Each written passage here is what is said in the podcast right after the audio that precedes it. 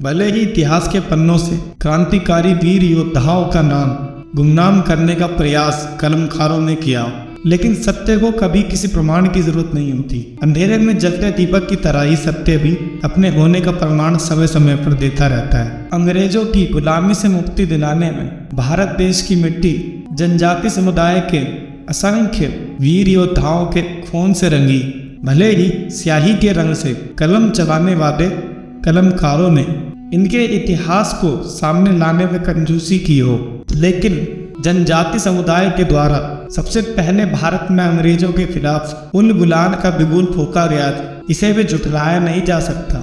लोगों तक इन वीर बलिदानियों की, वीरता को जीवांत करने की एक छोटी सी कोशिश में ही मैं आपके सामने लाया हूँ। एक और जनजातीय वीर, स्वतंत्रता के लिए वीर गद्दी को प्राप्त, अंग्रेज़ी हुकूमत की नाक में नकेल कसने वाले योद्धा की कहानी सन अठारह की क्रांति के एक महायोद्धा थे, बलिदानी खाजिया नायक, जिन्होंने ब्रिटिश आर्मी में होते हुए भी अंग्रेज़ों से बगावत कर देश के लिए बलिदान देकर अमरता प्राप्त की।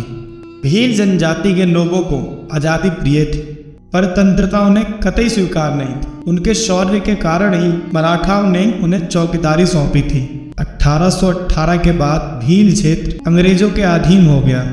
अंग्रेज़ अधिकारियों ने भील सरदारों को बुलाकर उनसे समझौता करना चाहा। लेकिन भील नायकों को सरकारी पद, चौकीदारी और वजीफा देने की अंग्रेज़ी नीति बिल्कुल ही विफल रही। भीलों को काबू करने के क्रम में ही 1824 में खान देश भील कोर का गठन हुआ, जिसमें नियुक्ति भी भीलों को ही मिलती थी। इस कोर का मुख्य काम था अन्य भीलों से युद्ध कर उन्हें नियंत्रण में रखना।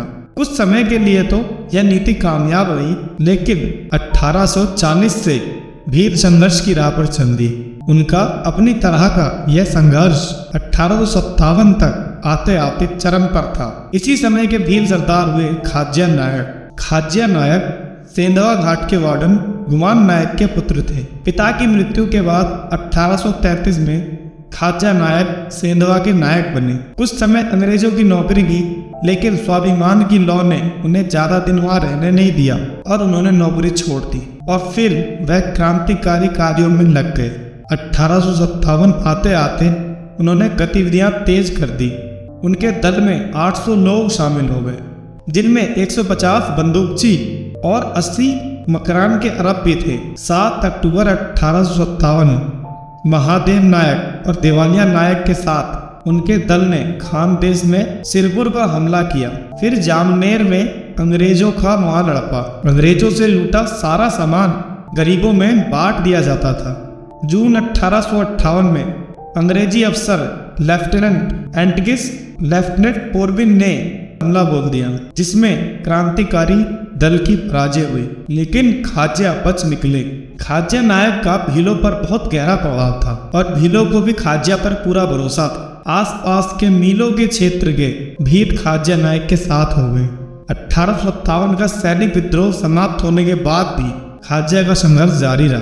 अठारह में भीमा नायक जैसे महान योद्धा के साथ से खाजा के दल को और बल मिला। अपनी तीखी क्रांतिकारी गतिविधियाँ और अंग्रेज़ी हुकूमत के खिलाफ क्रांतिकारी योजनाओं से अंग्रेज़ी सरकार की नाक में दम करने वाले खाजा सदैव अंग्रेज़ी पहुँच से दो कदम आगे रहते।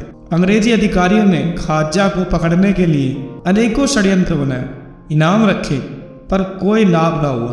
अंग्रेज़ों की तमाम कोशिशों के बावजूद जब खाजा नायक पकड़े नहीं जा सके तो फिर अपनी फितरत से मजबूर अंग्रेज़ी हुकूमत के अधिकारियों ने एक साजिश रची। सादे कपड़ों में रोहितदीन नामक एक मकरानी जमादार को खाजा के पास नौकरी की तलाश में भेजा गया। रोहितदीन ने कुरान की शपथ लेकर वफादारी का वादा किया।